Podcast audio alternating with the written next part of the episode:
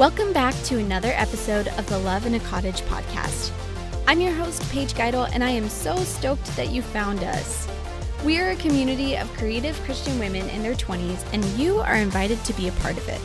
Each week, I invite a guest on the show to chat about all things marriage, motherhood, homemaking, small business, and following Jesus.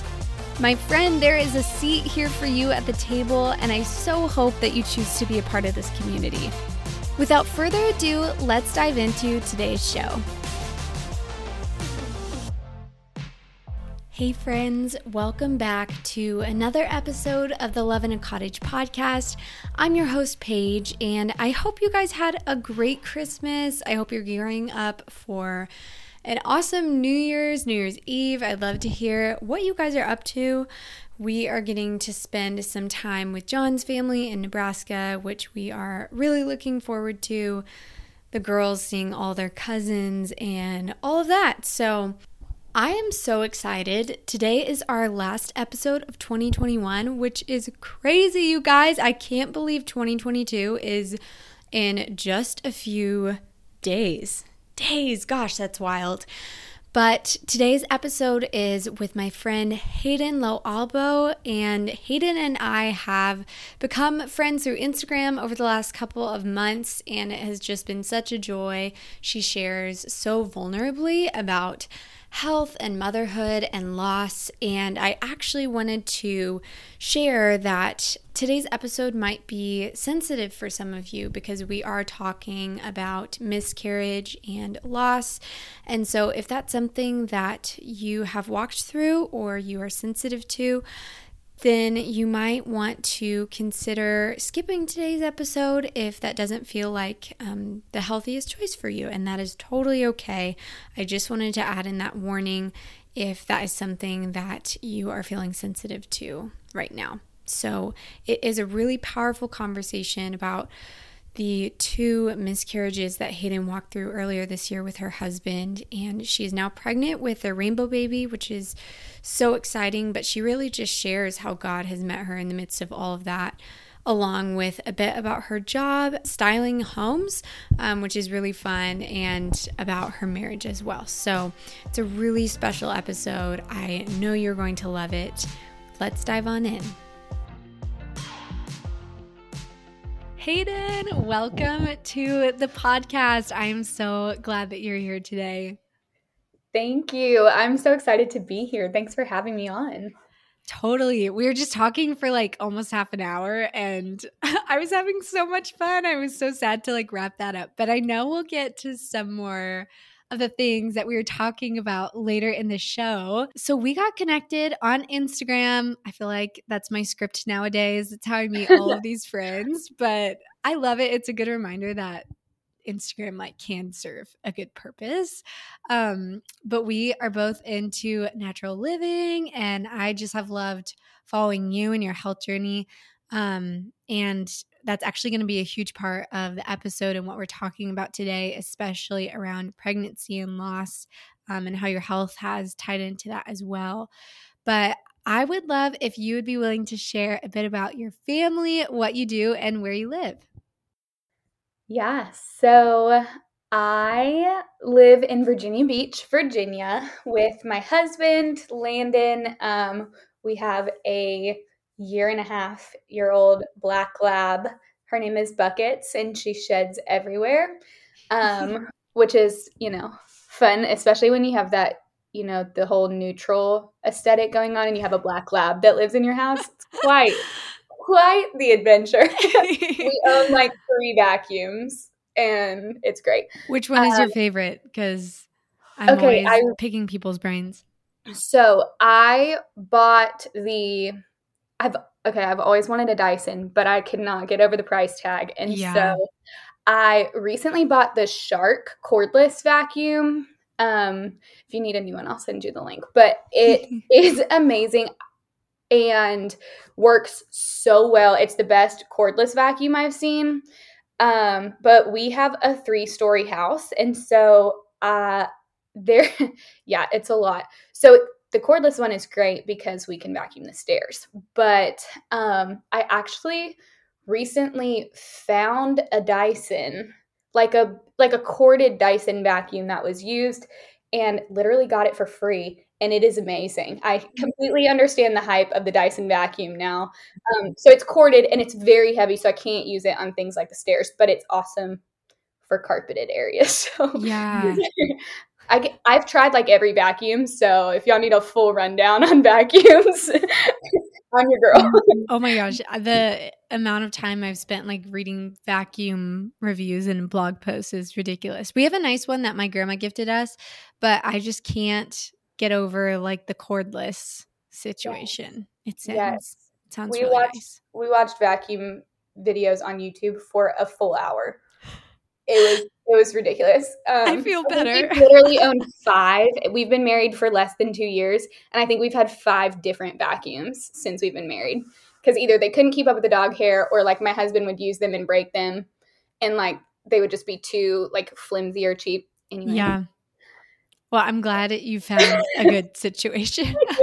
Okay, you mentioned your husband, and I want to hear how you guys met, because you've been married for how long? About a year and a half. It'll be 2 years in June. Okay. So yeah, about a year and a half. It's actually quite the funny story, because we are from the same town, but we actually met in Nicaragua, which is just crazy. I had been to Nicaragua twice already, doing missions work in high school. Loved it. It was really the place that I like met Jesus. Like I had grown up in the church, but my relationship really was like my parents' relationship with the Lord. And it was really the place that I like really met Jesus. And I was actually preparing that summer for a mission trip. I had just graduated high school, and I was actually about to leave the country for almost a year as a missionary with a program called The World Race. And there was a church in this area that was doing another mission trip to Nicaragua. And I happened to know the leader of the trip was like a family friend, and he knew I loved Nicaragua. And somebody had dropped out of the trip the week of, fully paid, and they were just like, hey, do you want to go? It's free. And I was like, yes, I do want to do that. And so I went, and Landon was there. His mom had like talked him into going. He was super reluctant, like didn't want to go. It was like the total like college boy, like, mom, I'm not going to do this, but then went because his mom wanted him to. And that was where we went. That was where we met. And, so I always like to tell people afterwards, you know, I did make the first move. I texted him first, you know, my claim to fame. You can make the first move and it'll work out. Oh my gosh. Was that after the trip or like during? Yeah. So after the trip, I remember I was at the beach with one of my friends who had actually picked me up from the airport. And I was like, hey, did you see like that boy, like he was cute, right? Like should I text him? And she totally talked me into texting him. And he asked me on a date. And so we went on a date to a coffee shop, and we talked for like hours. Literally, we sat there for 3 hours and talked. But the next week I literally moved to Southeast Asia and did not. Oh my gosh. Did not come back for 9 months. And so we would like text when I had Wi-Fi randomly. I didn't even have my phone, so I would like text him from my laptop when I randomly had like spotty Southeast Asian Wi-Fi. And so we never like FaceTimed or anything like that. It literally was like just text. Oh my gosh. Randomly, sporadically throughout that year. And then he asked me on a date the day I came home. And we started dating shortly after that. But I was like convinced he had a girlfriend at college or whatever, and was like just talking to me to be nice to me, or like felt bad for me. And, so it was quite the shock, but that was how. Because so much can change in 9 months, especially if you're in like a wild experience like that. Like you change so much, I'm sure. And so to come back, usually those things I feel like kind of fizzle out, or you're not really expecting a college boy to be like waiting on you. That's amazing. Yes, you got a good one. That was exactly, I know. I truly thought he was like dating somebody else or whatever, but no, he was not. That's so fun. So how long were you guys like dating until you got engaged and then married? So we dated for about 2 years before we got engaged. We dated, one of those years was his senior year of college. So we dated long distance that year. That was after I had come home. And then he actually moved home and started a job here. And so we dated like in person for another year before we got engaged. So we like knew each other for 3 years, dated for 2 before we got engaged. Cool. Oh my gosh, I've been following you for a long time. I didn't even realize, because I for sure remember, I don't even remember what the situation was, but you were like freshly married and outside of your house, something with a car. Oh yeah, when the truck hit our house. Right. Yeah, that's full of wild stories. Yeah. There's, long story short, a moving truck that hit our house. They were delivering a couch for our neighbors, and the drivers of the truck attempted a 3-point turn between my husband's car and our house. And they did like several $1,000s worth of damage to our house and totaled my husband's car while it was parked in our driveway. I was like, yeah, just that. Yeah, I told Landon, I was like, I think you're the first person ever who's had their car totaled like while it was parked in their driveway. Like, how do you explain that to insurance? Oh my gosh, that's insane. Yeah, it was crazy. Okay, you also have the coolest job ever, but I don't even know what exactly your job description is. I just know you've like posted here and there, and I'm like so intrigued. I want to know more. Okay, it's so funny because people always ask me this question and I always laugh because so my technical job title is marketing and design supervisor. Long story short though, I work for a small construction company. They're like a small medium home builder, new construction home builder. But we only have like less than 30 employees. And so it's kind of one of those things where you work for a small business. And so everybody like has a job title, but it's like kind of fake because you do 800 things. And so the way that I got into it is what people always ask, because they're like, how do I do what you do? Because some of my job looks really fun and it's like staging and decorating houses. And that's what I usually share about because that's the fun, exciting part of my job. Totally. But I also do like Google Analytics and things like that, like the more nerdy marketing side. And then there's like the creative marketing side. And I kind of do them all. Cool. But the way that I got into it was actually a super God moment too. So when I was coming home from the World Race, my intention actually was to go to Auburn University. I had applied like while I was on the race. And was planning on going, had been to freshman orientation and everything, like had my classes. It was the week I was supposed to move into college, and I just felt the Lord telling me to pump the brakes, basically, and to not go. And I was super confused because I did not want to live with my parents, but I had about $3 to my name. And was like super broke missionary. But I did that. I dropped admission to Auburn. I enrolled in the community college near my house. And I actually went back to my high school job, which was working at Starbucks.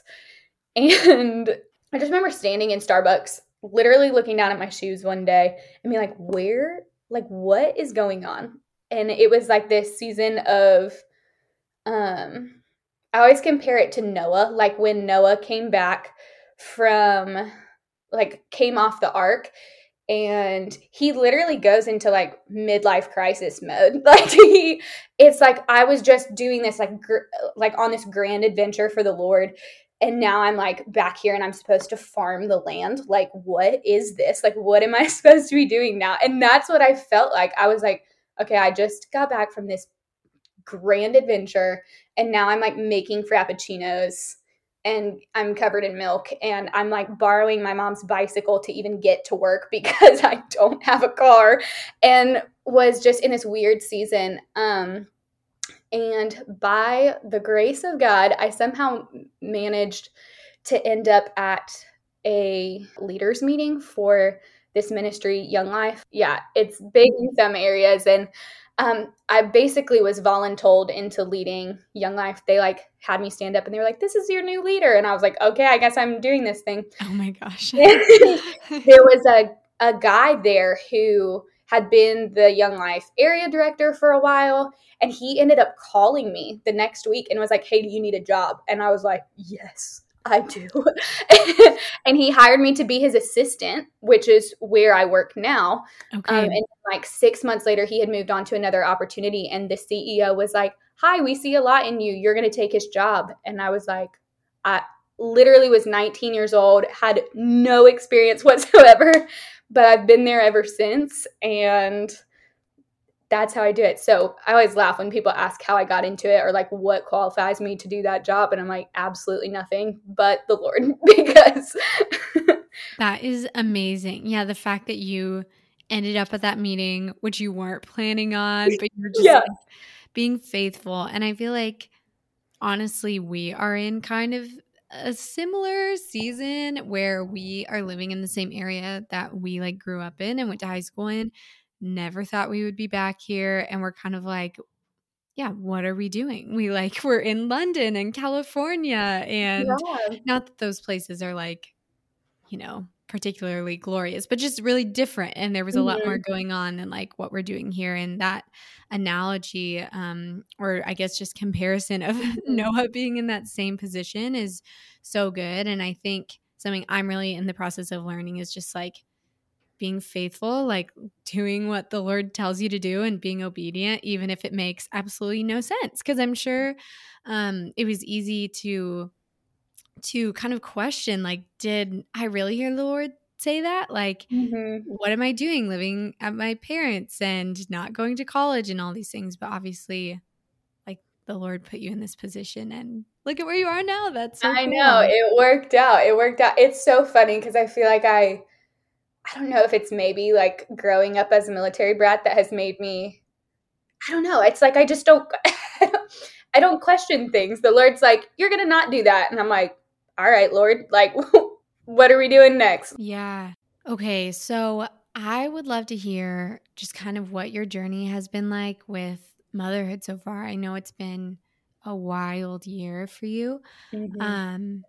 And so much in a year and a half of marriage already. So I would love to hear what your journey was like to first becoming pregnant, if that's something that you guys were planning. And then, really just kind of want to give the floor to you to share a bit of your story.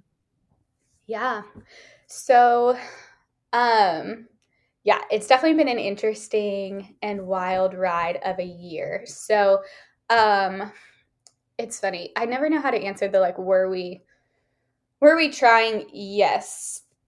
But initially it started off in a kind of an interesting situation. So I, towards the beginning of the year, started having some really weird medical issues, and it ranged significantly. I was waking up and my pupils would be two different sizes and had been having vision changes and stuff like that, and just a lot of weird hormonal things. And I was put through a lot of tests, and ultimately I was diagnosed with endometriosis.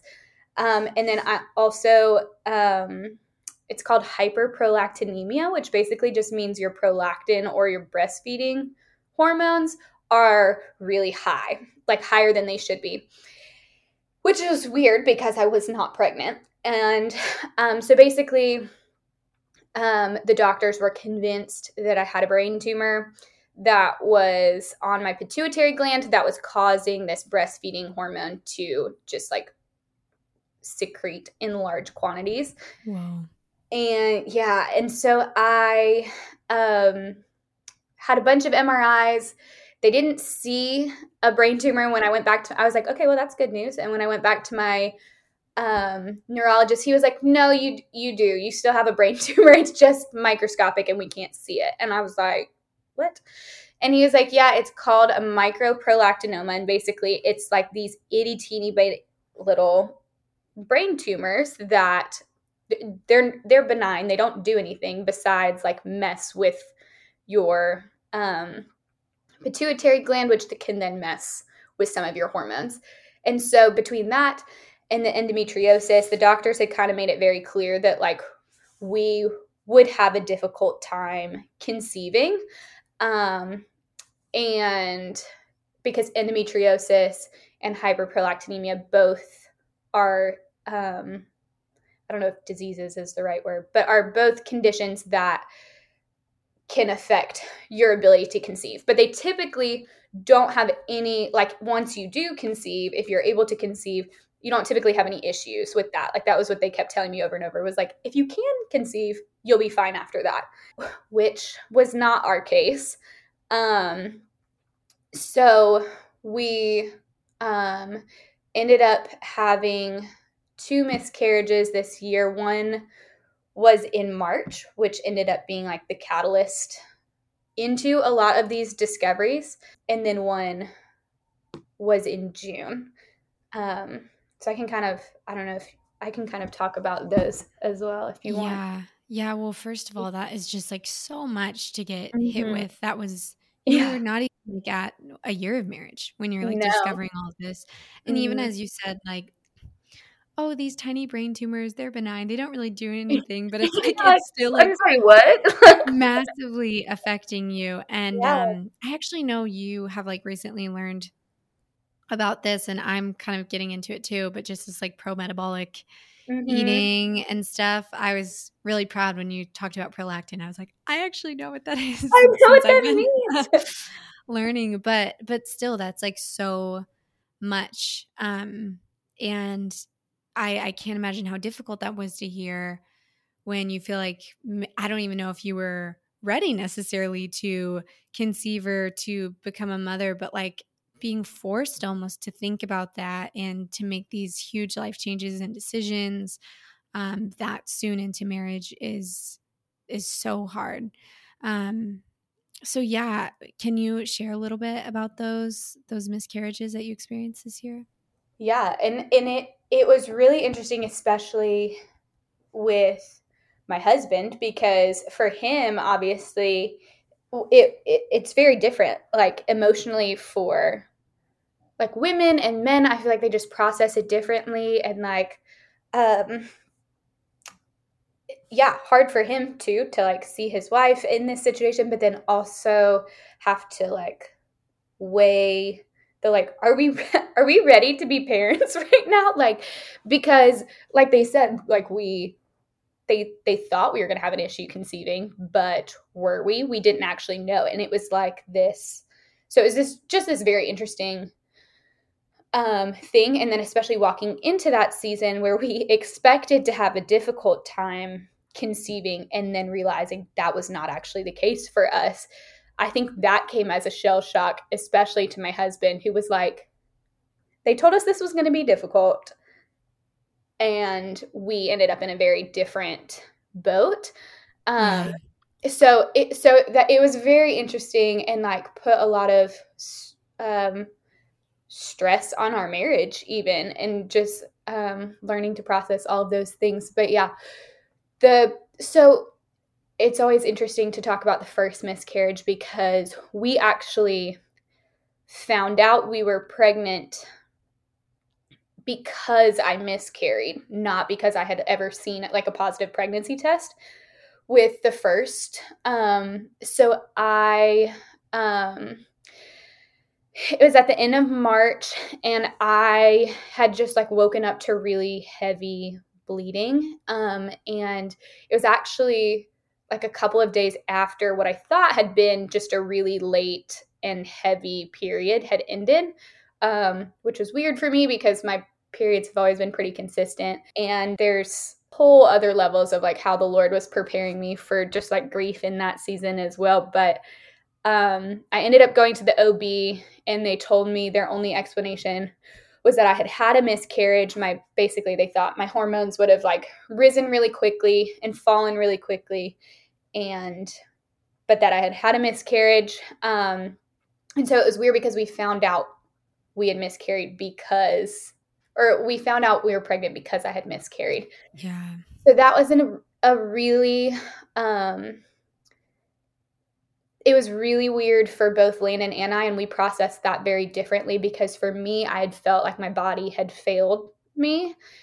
And for Landon, it was really difficult to get emotionally attached to that pregnancy or even really grieve that one, because he had never had the time to process that I was actually pregnant in the first place. So it was right.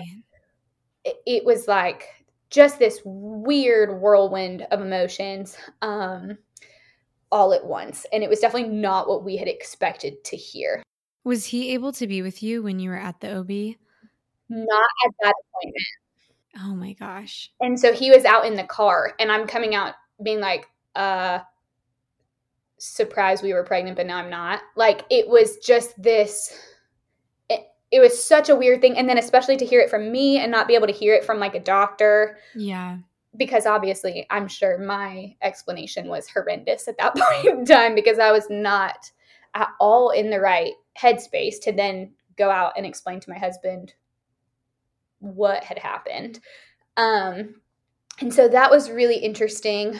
And I think it was difficult for both of us to grieve, really, because we had never had the time to process the joy of it. So then the grief was it felt so abnormal, because typically when you're grieving something that you knew. We had found out we had gained and we had lost at the same time. And so that was just such an interesting dynamic for us.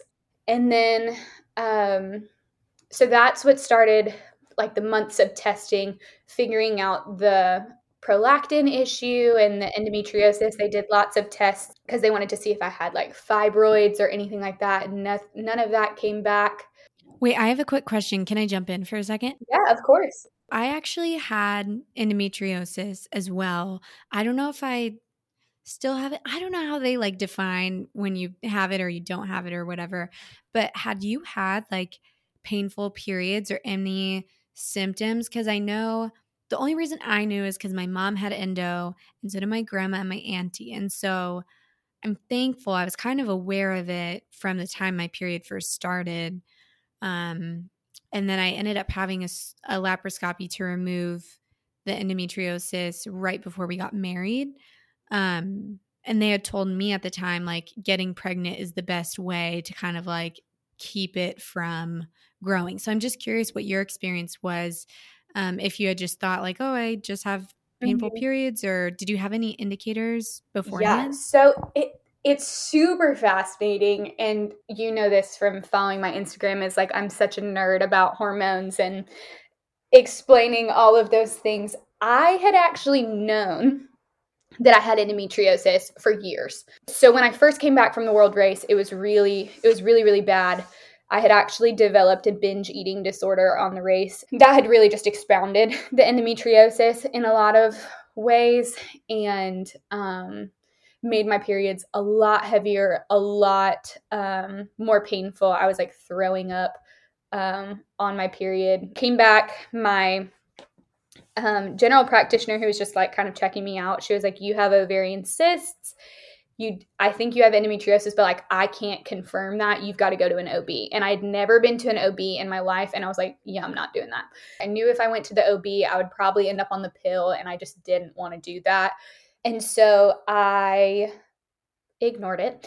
And actually, when I started my natural living process, I just kind of got into natural living in an attempt to heal my migraines. But in the process, I ended up finding Progessence Plus and literally treating my endometriosis myself. And for 2 years until I got pregnant, like, never had painful cycles again because of like Pro Plus. And then Clary Sage was another huge one for me. And so when I went into the OB, who is very much not natural minded whatsoever, she told me she was like, oh no, you can't, like, you don't have endometriosis because you're not like symptomatic right now. Like, you're not, like, you don't have painful periods. You don't have heavy cycles. I was like, no, I do. I just am like literally treating myself. And she was like, that's not possible. You can't do that with bioidentical hormones, which over the course of 2 years, I had really like dug in to bioidentical hormones. And like, I could go on about those for days, but they are so beneficial. And it really is just biology at the basic level is the reason that it works. And she was like, but it's funny because I had another patient who said they did the same thing. And I was like, yeah, it works. And so it wasn't for another year that they were like, oh wait, she really does have endometriosis. She just is treating herself. And so they offered to do the surgery because technically that's like still the gold standard for an endometriosis diagnosis. But I was grateful because my OB was like, you know, we've actually learned recently that the surgery can actually make it worse for people because when they go in to remove it, there actually is like microscopic bits of like endometrial lining that they are like spreading around because they can't see it. And then it's making it worse. And so she was like, I really don't think you need it unless you want it. And I would suggest you don't do it because it's likely to make it worse. And I was like, I'm good. So that was how I figured it out. Like I had already known for years, but I had just been treating myself. And they figured it out basically throughout the process of trying to figure out if it was like an infertility issue or a fibroids issue or things like that. So, Okay. And then your second miscarriage was in June. It was. Yeah, it was in June. So that was when we had decided to start trying. My husband and I actually were in Charleston and we were staying with a family that had 8 kids. And it was amazing. They were like the best humans ever. And it was in that season where we had decided like we were going to start trying. And this was just like a really cool sign from the Lord. And we were able to have conversations with this really young couple that had had 8 kids and were really strong believers. And it was just a huge, just confirmation from the Lord, that we were making the right decision. And so after a lot of prayer and, just saying, okay, like we're going to give this over to the Lord. We're not going to expect anything. We're not going to, you know, get our hopes up or anything like that. We're just going to start trying. And, it was a couple of weeks after that in June when we found out we were pregnant. I had already taken 3 negative tests earlier in the week. It was the most bizarre thing. And then one night, it was like midnight. And I was like, Hayden, you are a crazy person. You are not pregnant. But I was like, okay, I'm going to take one more pregnancy test. And if I'm not pregnant, I'm not pregnant. Like, I was just so in my head about it. And it was positive. And I was like, freaking out and wanting to wait till the morning so I could tell Landon because he was already asleep. And then I must have just been like all over the place because I like was trying to lay in bed and lay there and he rolled over and he was like, do you have something to tell me? And I was like, oh, thank God. I was like, there was no chance I was sleeping. And I, showed him the test and he was definitely like still half asleep and was like, that is not at all what I was expecting. And took 2 more tests in the morning and they were both positive and had one of those like digital tests too that like, it was like, okay, pregnant straight up. And I was like, I think I finally believe it now after 3 tests. Yes. Oh, I feel like the majority of women probably take tests between, you know, like 11 p.m. and 5 a.m. There's got to be a stat on that. Oh my gosh, it's so hard to let them sleep. You got to tell them. I know. There was no way I was gonna be sleeping. And so we were just super excited, like just over the moon, up talking for hours because we were just so excited. And we wanted to, we were originally going to wait to like tell our friends and family, but then we kept seeing them, or tell at least our family. We didn't tell any friends. But then we kept seeing them, and I was supposed to like go thrift shopping with my mom. And I was like, how am I supposed to just spend the whole day with my mom and not tell her? Like, there's no way I can do this. And so I told my mom. I like put a pregnancy test in the like glove compartment of my car. And when she opened it up and was like, because I asked her for like chapstick or whatever, and she was like, there's pregnancy tests in here. And then she was like, wait a second. Wait, and like figured it out. And so we told my dad, and like my little siblings were around. And so everybody was super excited, and we were going to tell Landon's family because it was his birthday that week, and we were all going out to dinner. So we were waiting to tell them. But it was the day before his birthday. Actually, I was at work, and I started bleeding really heavily. And I have awesome coworkers. My whole office is believers, which is really cool. And that's huge. Yeah, it's huge. And so it was crazy. My boss is like a 32-year-old guy, and I literally had to go to him. I was in the parking lot of my office crying, and called my boss, and his wife is actually a PA, and like told him what was going on. I think the Lord must have gifted me with some vulnerability, because I don't know how many people would be like, hello, 32-year-old man, I'm bleeding profusely. But like, I didn't know what else to do or who to call. Yeah. And so I talked to his wife on the phone, and she was like, you're probably fine. Like, this can happen. And so they, she was the one who was like, just go to your OB and we'll get it figured out.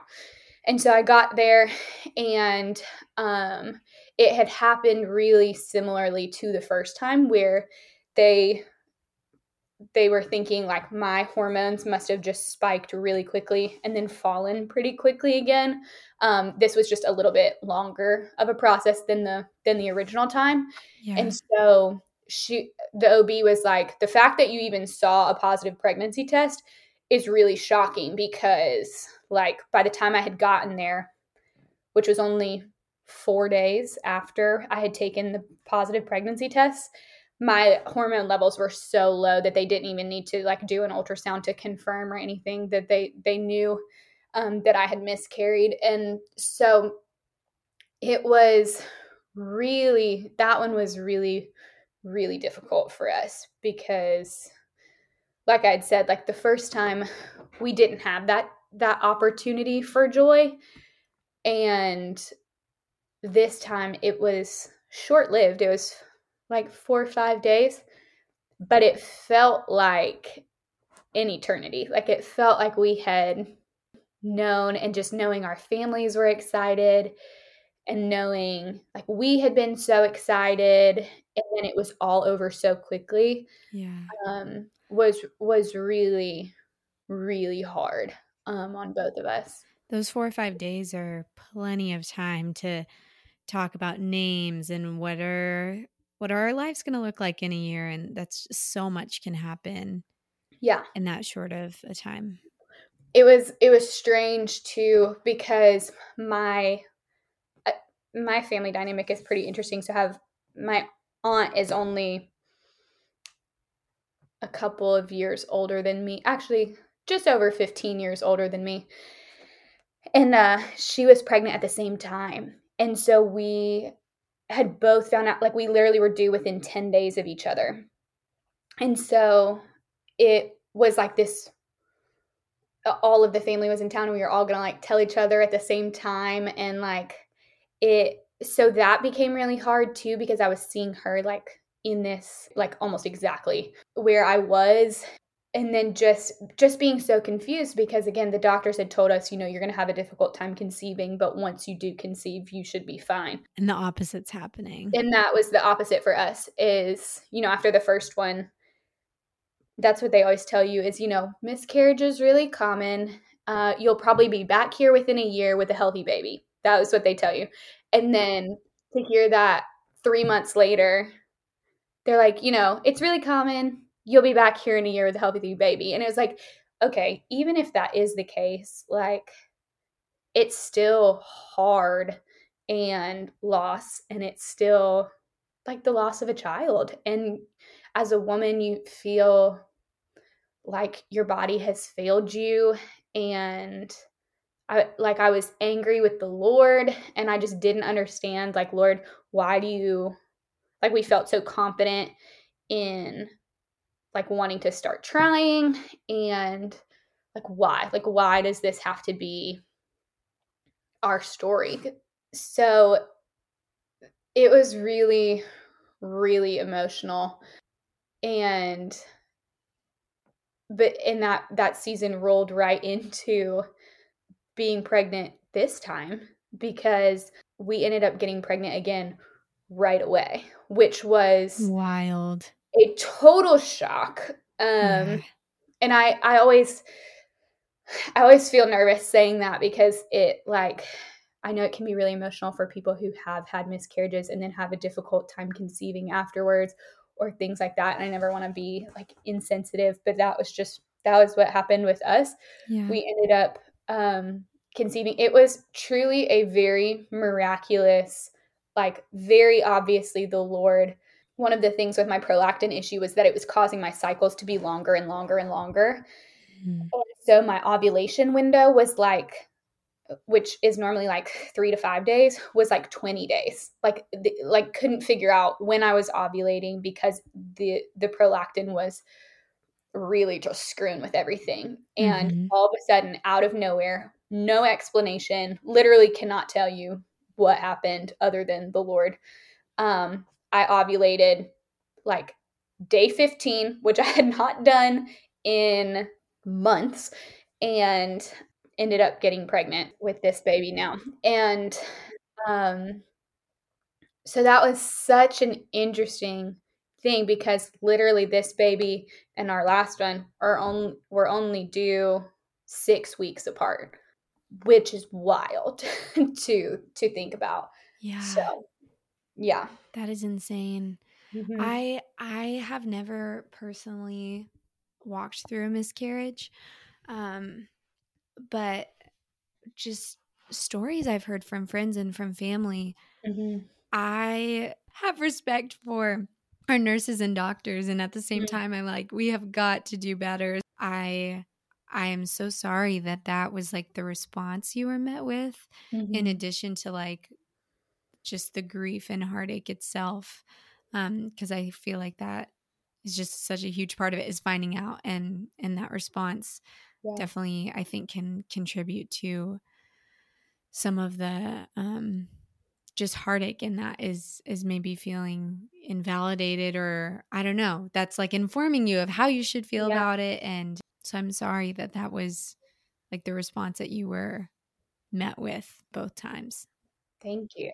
Yeah, it is interesting, because I think it's so different than infertility, in a way that people I don't think understand. And I feel like our culture has become so numb to miscarriage. Like 1 in 4 pregnancies ends in miscarriage, which is such a staggering statistic. And so I think it's become something that's become so normalized, and people just don't see the tragedy in it. And so I think that's one area where we really fall short in serving and loving people who are walking through miscarriage, because I was met so many times with statements like, well, at least you got pregnant, at least you can get pregnant. I had somebody tell me, I know so many people who would love to get pregnant 3 times in 1 year. And I just remember thinking, like, nobody would want that. Like, no, and like they're all intended very well. People mean well, and what they mean to say is like, wow, like you, like, obviously don't have a hard time conceiving. That's a great thing. But nobody would want to be pregnant 3 times in 1 year, because it means that you've lost multiple babies Right. And so I think we,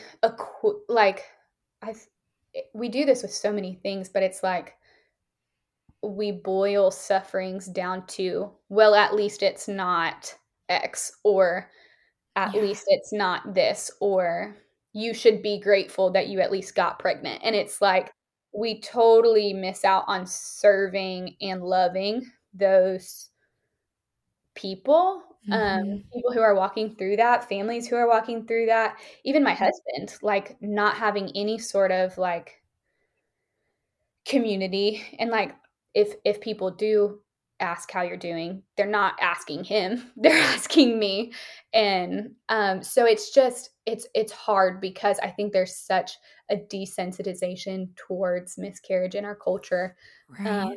And I feel like people don't know what to say or what to do.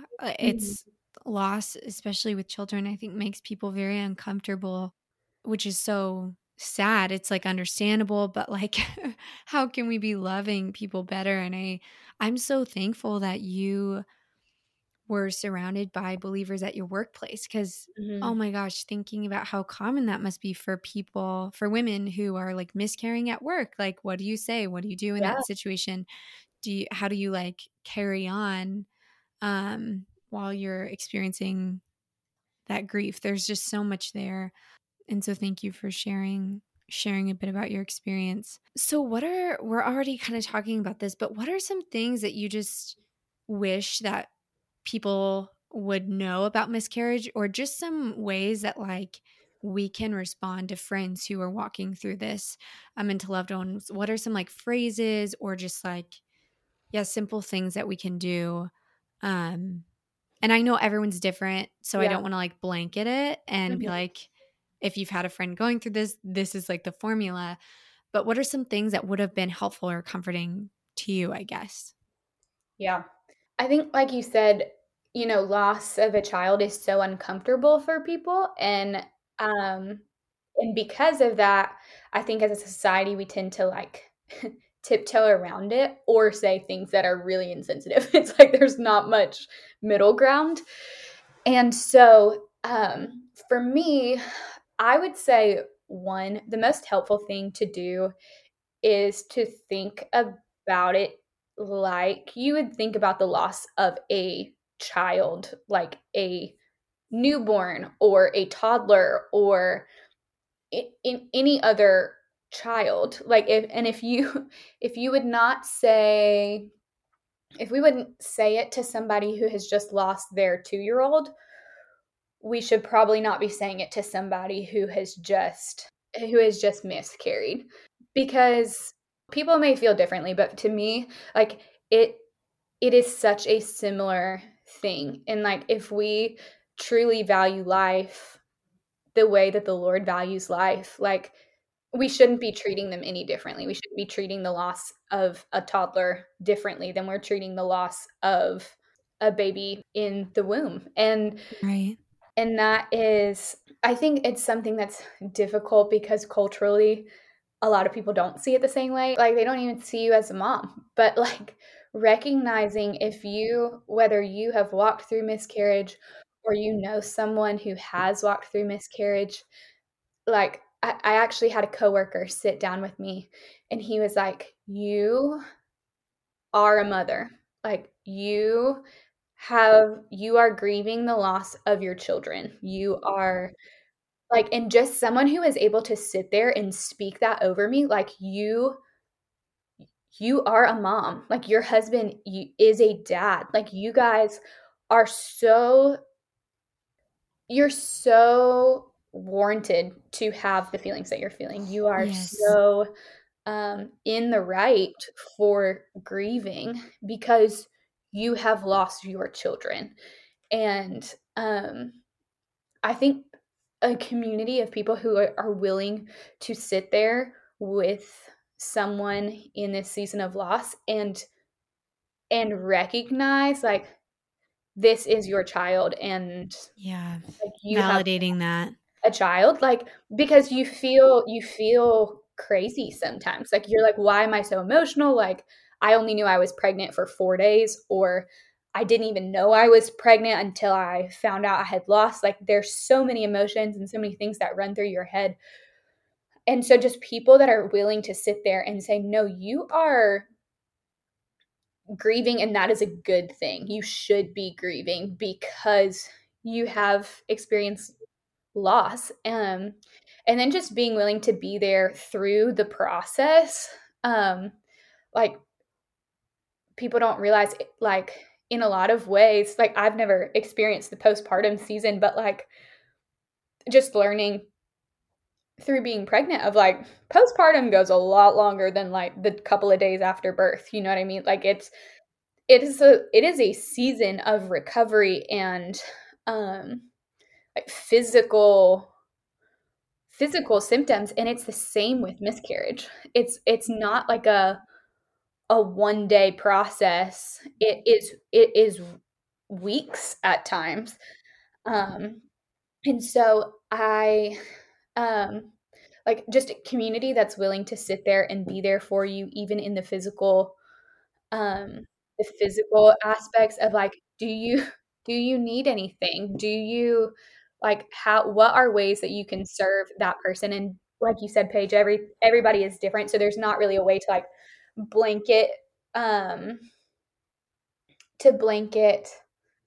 know, cure all, but validation and then being willing to be there. I think they're huge. Yeah, that's so good. And just thank you again for sharing your experience with that. I think I heard someone say once, and this again could go for grief with anything, but specifically with miscarriage, it's like, I think sometimes it can feel weird to like intentionally bring it up.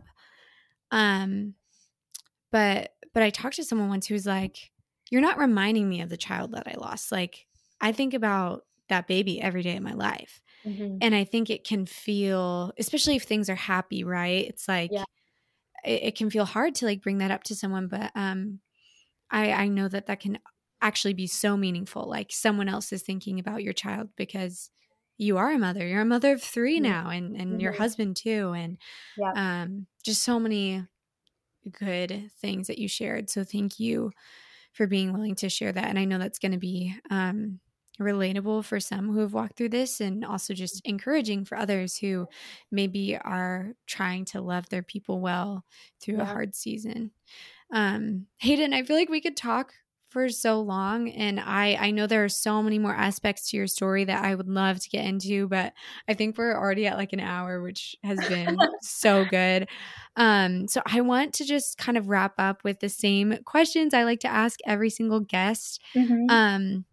I'm actually like volunteering you for this, but I know this is something that you've shared before. At the end, we'll give out your like Instagram and information. So I know if people have more like follow-up questions or want to learn more kind of about your story, they'll be able to do that. So I just wanted to add that in. But what are three things that you have been loving lately? Oh, this is so good. Such a good question. In the past couple of days, I have started reading the book, The Body Keeps Score. And yes. It, oh my goodness, is such a good one. It's about the brain, mind, and body, and just healing, the healing of trauma. And have you ever read it? Okay, yes. It's actually on my husband's nightstand right now. I haven't read it all the way through, but he's reading it. I think he's finishing another book. Oh my goodness. Yes. Yeah. I actually thought about you guys because I know your husband is a therapist, and my husband got it for me for Christmas. And I have been loving it. He keeps saying like, I can't even recognize you right now because I have been not able to put it down. And I'm somebody who typically like struggles with reading. And so I'm literally halfway through, and I think I've only been reading it for like 3 days. And it's not a small book. That's amazing. And it's talking about like in-depth, like clinical studies on PTSD and the brain and all of these things. And it's just fascinating. But like I said before, I'm a total science nerd, and it's right up my alley. So I love it. My second thing has to be, actually, my husband just killed it on Christmas this year. I he got me a robe from Parachute, but it was actually after your recommendation for postpartum of having a comfy robe that I even was like, this is what I need in my life. Yes. And oh my gosh. Got me one from Parachute. It's like their, the gauze cotton one. Oh my gosh. It's so comfortable. And so comfy. It's such an essential with postpartum, I feel like, because yes. I don't know if – I feel like this is a quote normal or just typical, but I was just topless all the time. Yes. You're just feeding and then you're your milk's coming in, so you're sticky, and then showers and baths are nice and you're just not wearing a lot. But if you can feel cute while you're your hormones are changing so much and you're just in that new season – mm-hmm. It's a win. So that was worth it. Good for Landon. That's awesome. Yeah, he did a great job. And then my third one, so we have an espresso machine at our house. So I'm typically a homemade latte girl. But recently I have been really enjoying French press coffee again. I've just been coming full circle around. I feel like I used to drink French press coffee all the time because it was all I had. Yeah. But really enjoying French press coffee. And then Trader Joe's has this sweet cream creamer. It is incredible. I had never seen it before. Maybe I've just been missing out on it my whole life. But yeah, it is amazing. So just some coffee, you know? Oh, we love it. We love it.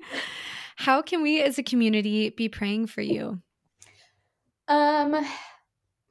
Honestly, just praying for healthy pregnancy. I am officially in the third trimester as of tomorrow. Whoa. So it's getting real. And so just praying for a continued healthy pregnancy for me, for the baby, and then also the home birth process in general, and just preparing well for that would be really great. Incredible. I can't wait. I want to have a follow-up conversation with you all about that, because we love birth. I would love that so much. Where can people find you and connect?